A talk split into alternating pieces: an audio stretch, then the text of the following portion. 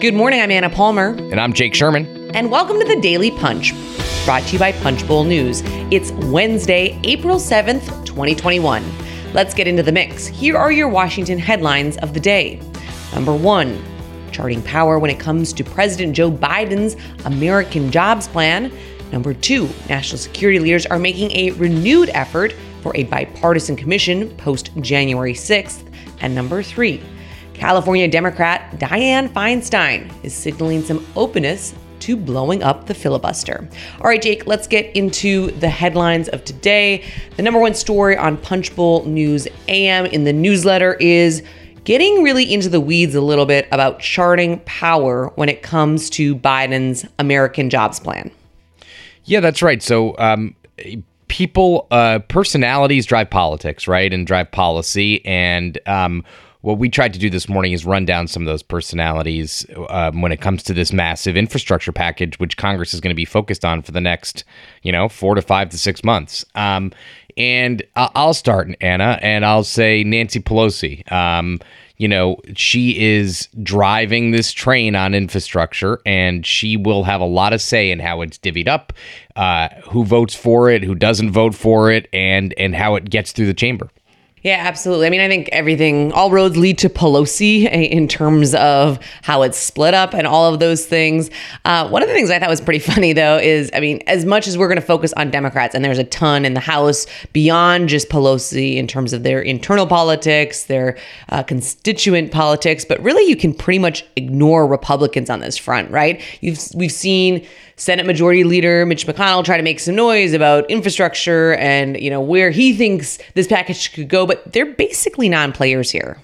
Yeah, they've taken themselves out of the game. Um, and, and, so the Democrats that we think we sh- you should watch are obviously the chairman, Richie Neal, the chairman of the Ways and Means Committee, Peter DeFazio, chairman of Transportation, and Frank Pallone, the chairman of Energy and Commerce.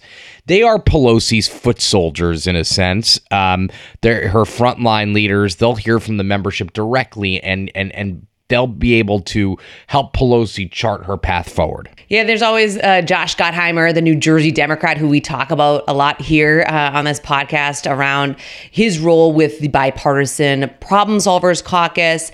He's always in the mix when it comes to these kinds of deals as he's trying to push Pelosi and the more progressive part of the caucus to make deals with Republicans, to think more about the moderate, business focused Democrats. And there's always AOC, uh, Alexandria Ocasio Cortez, the Democrat from New York.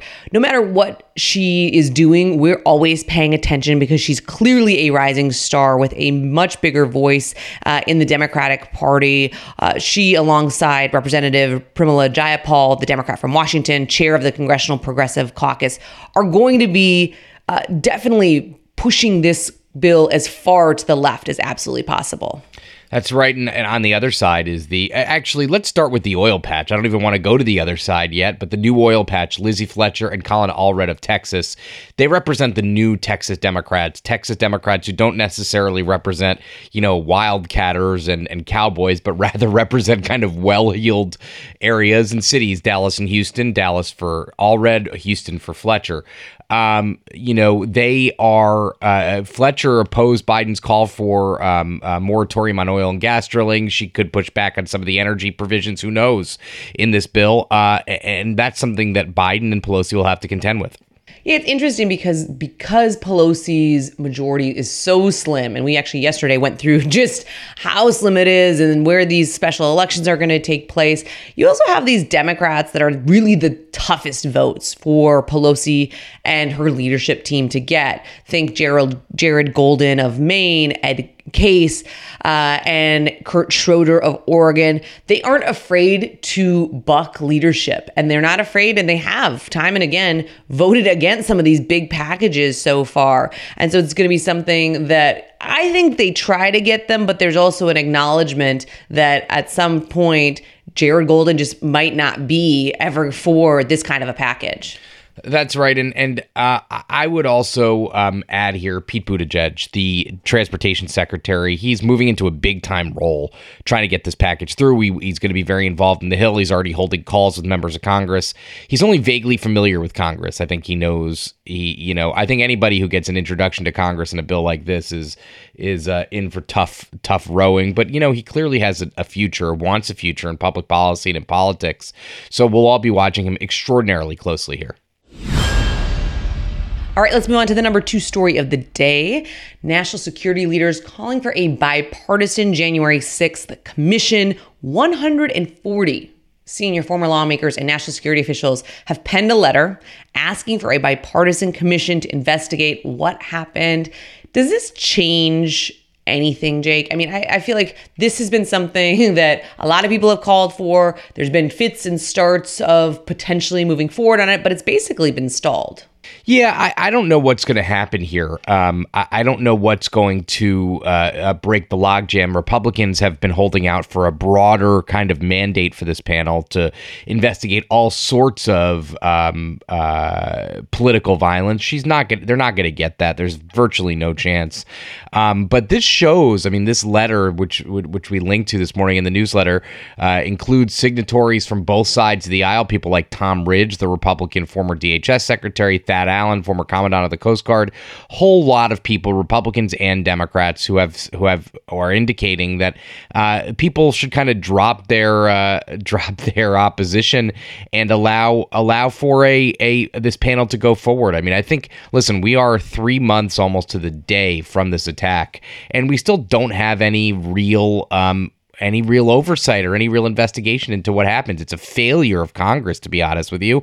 It, it's it's a failure, frankly, of Republicans who are are trying to broaden the mandate of this panel beyond the incident.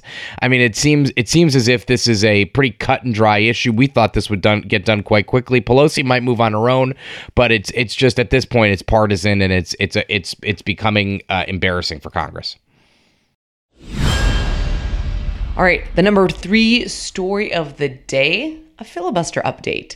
Senator Dianne Feinstein, the very senior Democrat from California, aides. Her aides are signaling she might be open to actually blowing up the filibuster over the voting rights bill. That would be a massive, massive change. Yeah, Dianne Feinstein is um, uh, kind of a traditionalist in the Senate. She doesn't believe the filibuster should be blown up. Uh, 87 years old.